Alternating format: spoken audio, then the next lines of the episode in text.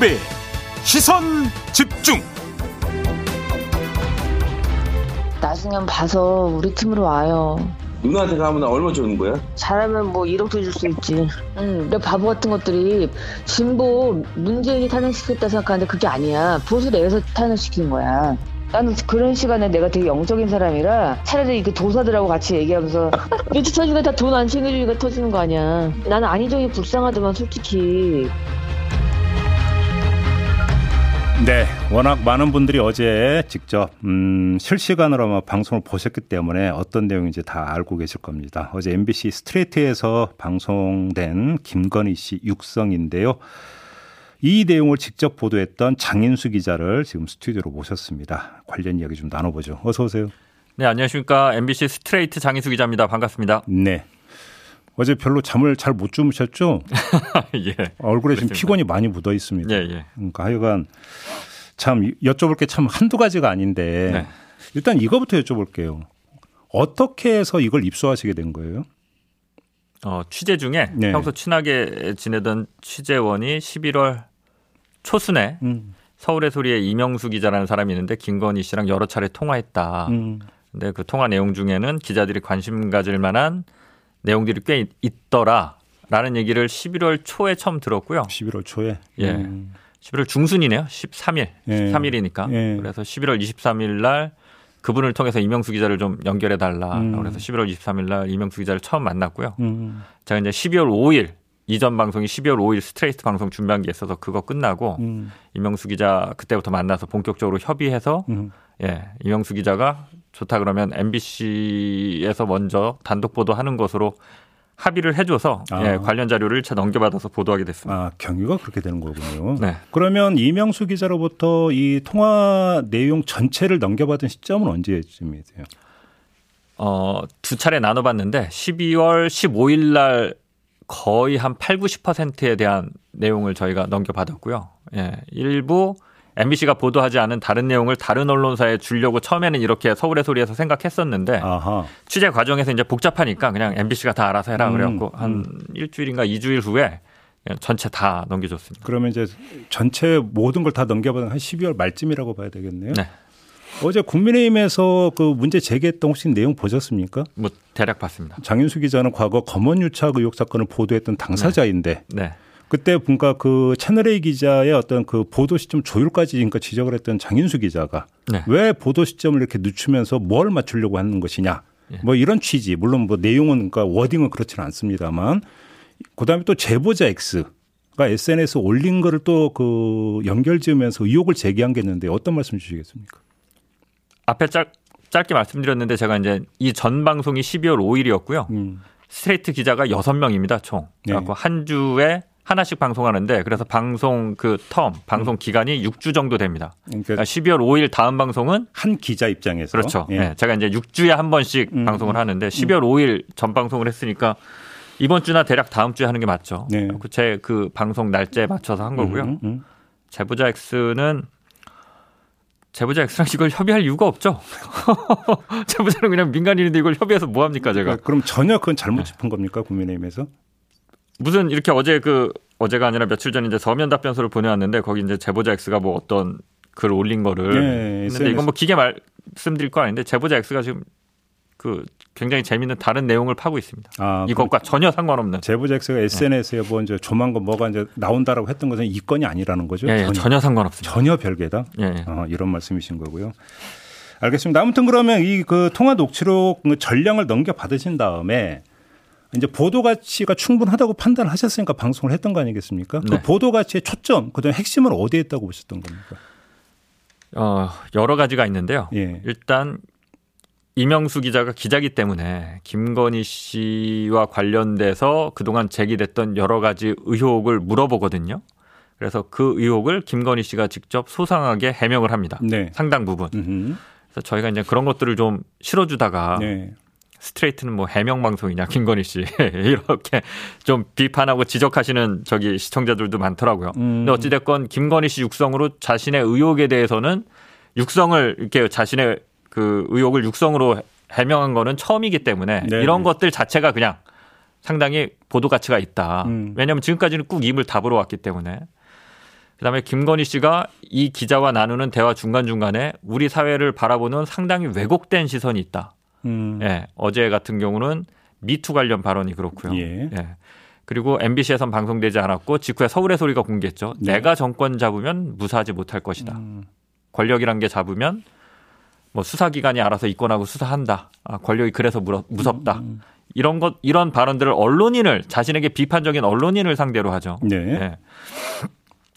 또 하나가 아직 다 소상하게 보다지는 못했는데 네. 상당 부분 좌지우지하는 걸 보입니다. 윤석열 총장의 행동 그리고 캠프의 어떤 전략이나 방향 이런 것들을 김건희 씨가 상당 부분 개입하고 있다라는 정황이 김건희 씨의 말 중에 중간중간 묻어나거든요. 그게 이제 그 다음 주에 방송할 내용입니까? 아직까지 뭐 어제 방송이 끝나서 예. 다음 주 방송 계획을 뭐 벌써 세우진 못했고요. 예. 예.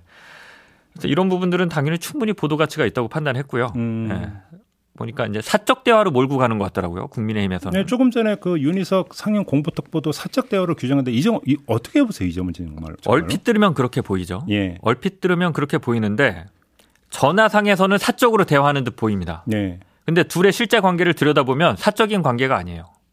이명수 기자는 계속 물어봅니다. 당신의 그러니까 김건희 씨의 의혹에 대해서 누나 이건 뭐예요? 라고 하면서 굉장히 아픈. 그러니까 양재택 검사랑 체코 놀러 갔다는 건 뭐냐. 이런 걸 기자로서 물어봅니다. 예. 그 외에 뭐 코바나 콘텐츠 무슨 학력 위조 다 물어보거든요. 방송은 다 안 됐지만. 그리고 김건희 씨는 그러니까 기자라는 거를 그리고 인터뷰 요청도 하고요. 그러니까 기자라는 본분을 잃지 않은 거죠. 김건희 씨는 사적으로 계속 뭐 놀러와. 뭐 오다가다 편하게 들러. 우리 뭐 맥주 한잔 하자. 말은 그렇게 하는데. 네. 실제로 이뤄진 건 단 하나도 없습니다. 오직 기자를 자신의 정보원으로서만 활용합니다. 상대편 진영의 지금 동향이 어떤지 내가 거기서 이 기자를 통해서 얻을 수 있는 어떤 그런 정보들이 무엇이 있는지 실제로 넘겨받기도 하고요. 네. 그런 것들을 비서들한테 지시해서 비서들과 통화해서 예, 실무적인 협의를 시키기도 하고요. 사적인 관계처럼 보이는데 김건희 씨도 절대 사적으로 예, 이 기자를 만나지 않았습니다. 예를 들어서 예, 철저하게 자신의 어떤 이해관계 때문에 통화에서 예, 이제 나오는 호칭 뭐 누나 동생이라고는 것은 중요한 얘기는 아니다 이런 말씀이신 것 같고요. 그러면 그리고 사적인 관계로 만들어 간 것도 이 기자는 사적인 관계로 만들어 가지 못했고요. 첫 대화부터 이런 발언이 나와요. 오빠면 좋겠다. 나 알고 보면 귀여운 동생이다. 첫 통화에서. 그러니까 사적인 관계로 김건희 씨가 몰고 갑니다. 이명수 기자한테 그렇게 이야기를 한다고요? 예, 첫 통화에서 7월 6일 첫 통화에서. 그리고 좀 친분이 생겼다고 하니까 본격적으로 이 기자를 자신의 목적에 맞게 활용을 하죠. 예, 사적인 관계 아닙니다. 아 그래요? 그렇게 보일 뿐이죠. 자, 그럼 하나 더 여쭤볼게요. 같은 기자로서 그러니까 그 이명수 기자가 이제 예를 들어서 그 뭐다 캠프금 얼마 줄 거야라고 묻는 뭐 예를 들어서 이제 그걸 농담으로 봐야 될지라고 하는 부분이 하나가 있고. 그다음에 국감 과정에서 온 정대택 씨 관련 자료를 넘기겠다고 하는 부분, 그다음에 커버나 컨텐츠에 가서 30분 강의를 하고 강의료를 받은 부분 이런 것들은 취재 윤리에 그러니까 비춰볼 때 어떻게 평가를 해야 된다고 생각하십니까? 일단 그 105만 원을 받은 부분은 이명수 기자가 받아서 그걸 쓰지 않고 저희 방송에 나온 게 실제로 그 김건희 씨가 줬던 그 봉투와 돈입니다. 아, 그 화면에 나온 돈이 실제 그 예, 돈이었어요? 실제 김건희 씨한테 받은 그 돈입니다. 그러니까 이게 문제가 될 것이라고 생각을 해서 예, 그대로 보관해 놓고 예. 모든 상황이 정리되면 수사기관에 필요하면 제출하거나 뭐 그럴 필요가 없다면 기부할 생각을 하고 있고요. 예. 예. 이분이 이제 레거시 미디어라고 하는 기존의 주류 언론 예. 소속이 아니라 서울의 소리라는 어떻게 보면 대안 언론 내지는 이제 유튜브 예. 매체인데요. 저도 좀 헷갈립니다. 기존의 취재 어떤 방식과는 완전히 다른 방식의 접근이거든요. 이명수 기자의 취재 방식이. 비윤리적이라고 보실 수 있는 분들도 있다고 분명히 생각하는데 네. 아, 이 부분은 저도 좀 퀘스천 마크가 남습니다. 저는 절대로 그렇게 취재를 하지 못할 텐데요. 김건희 씨가 사적으로 관계를 발전시켰고 네. 그거를 받아들이면서 그걸 이용해서 취재를 하잖아요. 이명수 기자가. 이건 일단 토론의 영역이고 네. 전문가들이 심도 있게 좀 한번 생각해봐야 고민해봐야 할 지점이어서 장인수 네. 기자 개인적으로 일단 판단 유보다 이런 말씀이신 거고요. 보도하는 데는 전혀 문제가 없다고 생각했습니다. 저는 왜냐하면 기자로서의 본분은 잃지 않았습니다. 이명수 기자 그렇게 보시는 거고 네. 그 코바나 컨텐츠에서 강의한 내용, 네. 어제 그 스트레이트에서는 그게 자세하게 안 나오는데요. 네. 선거 운동 전략과 관련한 강의였습니까? 혹시 들은 얘기 있으십니까? 그 강의안이 있는데요. 그 강의안을 넘겨받았는데 그 강의안 자체를 다 보다지 못했는데 첫 번째, 쩍 벌리지 말아라. 두 번째, 도리도리 하지 말아라. 그리고 세 번째, 늘 넥타이 메고 다니는데 답답해 보인다. 가끔은 그 장소와 시간에 따라서 캐주얼한 복장도 입어라.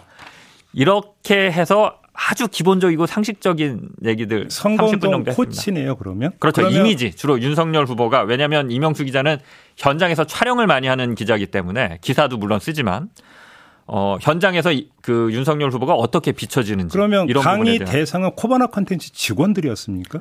코바나 컨텐츠 10년차 직원이 한 명 있었고요. 예. 김건희 씨가 수행비서 2명을 데리고 있는데 남자 비서 1명, 여자 비서 1명 있었고요. 예.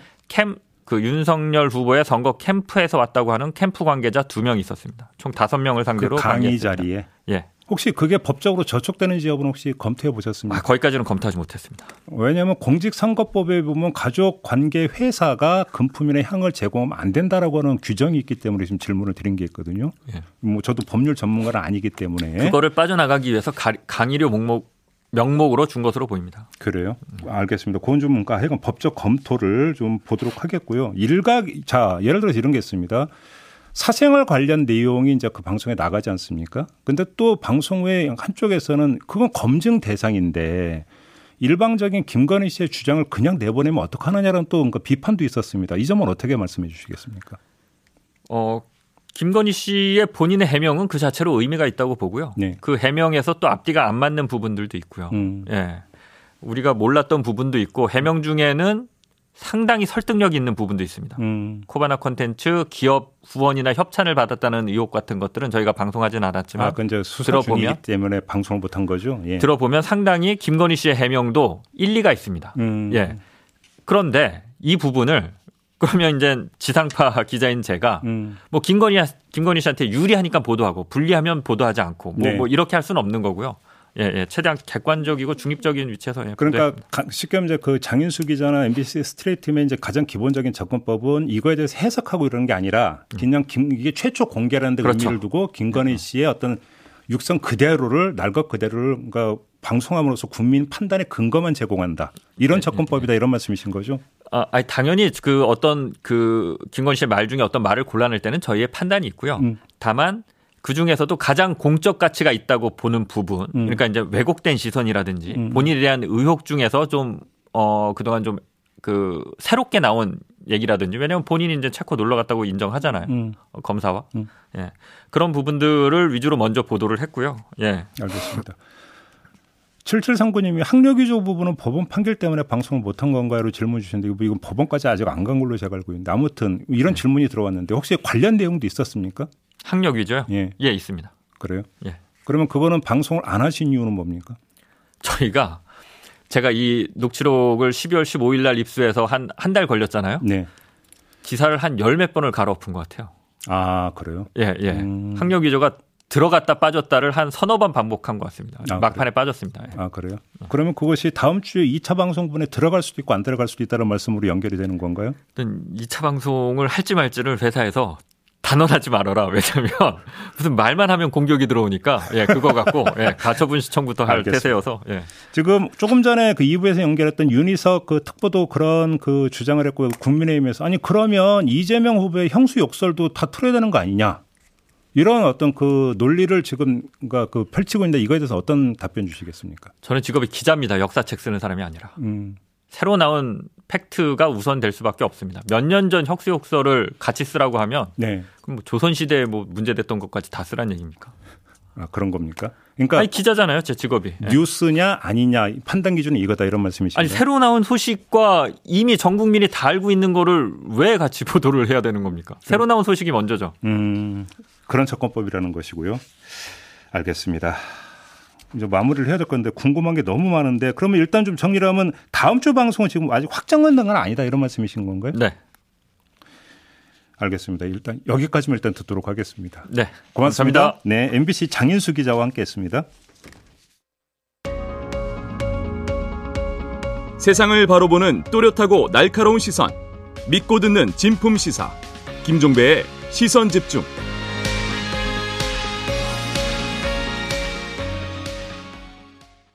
네, MBC 장인수 기자 만나봤고요. 이번에는 서울의 소리의 백은종 대표를 스튜디오로 모셨습니다. 어서 오세요, 대표님. 네, 안녕하세요. 네, 어제 MBC 스트레이트는 어떻게 보셨습니까? 좀 소감을. MBC 스트레이트 보고 대한민국 국민이 김건희 씨한테 전부 그렇게 뭐 넘어갔다 이런 보도가 나와서 많이 속이 상하죠.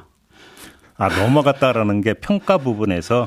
그게 아니고 김건희 씨 검증 차원에서 우리가 2년 동안 110여일을 방송해서 제가 팩트 제공을 다 했잖아요. 예. 해가지고 김건희 씨 어머니 최은순 씨는 지금 현재 2가지에서 실형을 선고받고 사실이 드러났음에도 이 부분을 전부 그 녹취록 속에는 우리 어머니는 불쌍하다, 우리 어머니는 착하다 이런 부분까지 전부 그 김건희 씨의 언어술에 전부 속아 넘어가는 거라 정말 제가 우려가 많다 이런 말씀입니다. 언어술이라고 보시면 됩니까? 알겠습니다. 어제 아무튼 스트레이트가 그러니까 나가고 난 다음에 일부 내용 원본을 공개를 하셨잖아요. 스트레이트에서 공개한 부분의 그 꼭지만 공개한 겁니다. 그래요? 네. 그럼 앞으로는 어떻게 하실 계획이세요? 뭐 스트레이트를 2위를 한다는데 뭐 그 상황을 봐서 이제 그 어떤 공영방송이나 기존 메이저 언론들이 공개를 안 하면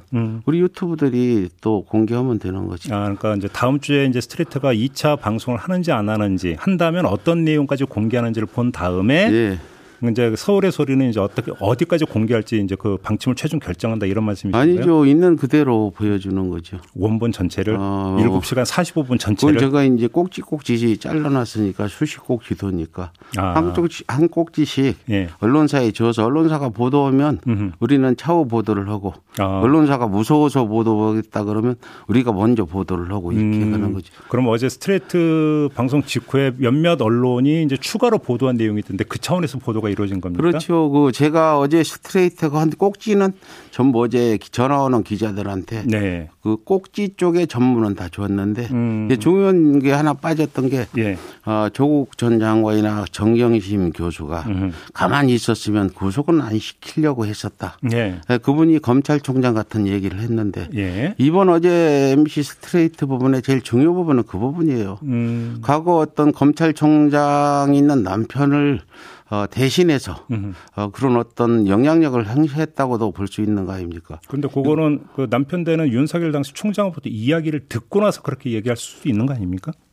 듣고 나서 했던 윤석열 총장이 그런 식으로 얘기를 했다 하더라도 김건희 씨는 책임이 없다 치더라도 윤석열 총장이 그러면 구속 안 시키려 했는데 뭐 그렇게 막 그 떠들어서 구속시켰다는 거 그러면 직접 후보한테 화살이 가야 되는 거 아닙니까? 그러면 그거는 윤석열 후보의 해명이 필요한 부분이다 이렇게 보시는 거겠네요. 해명이 아니라 부인이 그렇게 얘기했으니까 사실로 보고 어떤 그 대한민국 대통령 후보로서 어떤 데미지를 주고 페널티를 줘야 되는 거 이렇게 보는 거죠. 그렇게 보시는 거고요. 그럼요.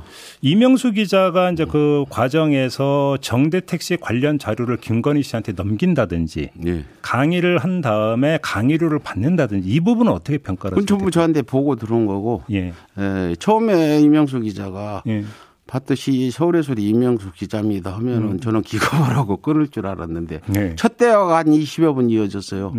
그게 뭘 의미하냐. 대한민국 국민들이 다 모르지만 저는 압니다.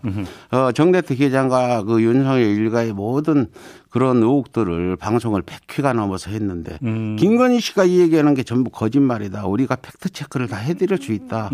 그런데 처음에는 끊을 듯 하다 20여 분 이어지더니 이제 7월 14일 날 첫 통화가 이루어졌고요. 7월 16일 날 2번째 통화 이루어졌는데 그때부터 바로 우리 쪽에 와라 이런 걸 그 얘기하는데 과연 이게 그 당연하냐. 그리고 국민의힘의 김은 의원은 우리 이명수 기자가 관음증이라 그러는데 이명수 기자 일개 인터넷 언론사의 기자고 김건희 씨는 제1야당 대통령 후보 부인이잖아요. 그럼 관음증 환자와 그렇게 7시간 53차례 통화를 한 김건희 씨는 뭐냐. 그 국민의힘이 저는 자기 자당의 후보 부인을 네. 간염증보다 더 심한 환자로 모은 거 아니냐. 제가 이렇게 얘기하고 있습니다. 아, 그렇게 보시는. 그러면 네. 김건희 씨도 특정한 목적을 가지고 이명수 기자와의 관계를 계속 유지했던 거 아니냐 이런 말씀이신 거죠. 그런데 지금 앞으로 공개되겠지만 네. 녹취록 대부분에서 예. 뭐 여러 군데서 이명수를 회유하는 내용들이 있었다. 아, 뭐 이래서 캠프와라 이런 거 말고 또 다른 대목에서. 그렇죠. 많아요. 이명수 기자는 뭐 이력 제안은 어제 나왔지만 예. 그 외에도 뭐 여러 가지. 이명수가 뭐만 물어보면은 해명하면서 그런 얘기가 계속 나오는 건 그리고 이제 좀 속내를 털어놓을 때는 이명수 기자는 이미 김건희 씨 입장에서는 내 사람이 됐다. 뭔 말을 해도 밖으로 새지 않는다. 김건희 씨 입장에서. 네. 그리고 뭐 한동훈 얘기할 때는 이거 밖으로 새면 절대 안 돼. 그런데 이런 어떤 중요한 어떤 공인이 그런 얘기를 했을 때 그게 보호돼야 맞냐. 그 법원이나 어떤 국민의힘에 제가 묻고 싶다는 거죠. 한동훈 관련 발언이라고 하면 어떤 겁니까? 어제 스트레이트에서 안 나왔죠. 그 예, 예. 그럼 그것도 이제 나중에 추가 공개될 그렇죠. 내용이다. 예, 예, 예. 이런 말씀이신 예. 거고요. 알겠습니다. 그러면 지금 대표님의 말씀을 정리를 하면 다음 주 스트레이트 방송까지 보고 그 다음에 이제 공개 방법이나 이런 것들은 이제 그 다음부터 쭉쭉쭉 간다 이렇게 당장 유동성이 있는 거고요. 예. 저희는 신속하게 어제 오늘 그 조국 전 장관이나 정경심 교수 발언은 새벽 4시에 올렸습니다. 편집해서. 네. 우리는 항상 신속하게 국민들이 궁금해하면 알려준다. 어제 스트레이트 나가고 많이 궁금해해서 네. 그 사실을 알렸고 뭐 제가 어저께 3개 올렸는데 하나는 100몇만까지 갔는데 그렇습니다. 그러면 그 공개하는 과정에서 법원이 가처분 신청을 일부 인용하면서 요거는 안 된다고 했던 부분이 있잖아요. 근데 뭘 있는 줄 알고 요거 저한테 요구합니까? 아무튼 그 부분은 어떻게 하실 계획이세요? 그 부분은 저는 오르면 하는 거죠. 네. 대한민국 국익을 위해서 언론사가 일을 해야지. 네. 판사님이 언론 전문가도 아니고 뭘 보고 판결하는지 이 언론사 판결은 언론 전문인들이 판결해야 맞지. 네. 사법을 공부한 판사가 판결하는 건 오류가 있을 수 있겠다. 이런 생각도 듭니다. 언론사의 어떤 그 독자 판단 영역이다 이런 말씀이신 그렇죠. 거예요? 그렇죠. 언론의 자유는 특별히 보호해 주는 이유가 거기 있는데 네. 이걸 법에서 규제를 해버리면 예. 뭡니까? 나중에 보도하고 문제가 있으면 어떤 사후에 법적 조치가 가는 게 맞지. 보도도 안 했는데 뭐 하지 말라. 그러면 앞으로 언론들 좀 이상한 얘기 있으면 전부 보도하지 말라고 가처분 내면 MBC 문 닫아야 되는 거 아닙니까? 알겠습니다. 네. 그나저나 이 건으로 지금 서울의 소리가 고소고발 당한 건이 몇 건이나 돼요? 이 건에는 고소 안 당했고요. 뭐 예. 아직까지 우리 그 언론에 나온 거 보면 이명수 기자 고소했다는데 서울의 소리는 뭐 아직까지 예, 고소고발 당한 건 없습니다. 서울의 소리에 대해서는 아직 고소고발은 없고 이명수 기자에게 대해서만 있다. 이명수 기자를 고발했다는 얘기 들리는데 아직 법원에서 통지받은 바는 없습니다. 아직까지는 네. 알겠습니다. 유동적이라고 하니까 좀 상황 변화에 따라서 다시 한번 대표님 모시도록 할게요. 오늘 네. 말씀 여기까지 드려야 될 것 같네요. 네. 고맙습니다. 네, 감사합니다. 네, 지금까지 서울의 소리의 백은종 대표와 함께했습니다. 네, 코로나 백신 3차 접종이 시행되고 있으니까 사전 예약 홈페이지에서 꼭 참고해 주시고요. 저는 본방 마무리하고 유튜브 연장 방송으로 이어가겠습니다. 고맙습니다.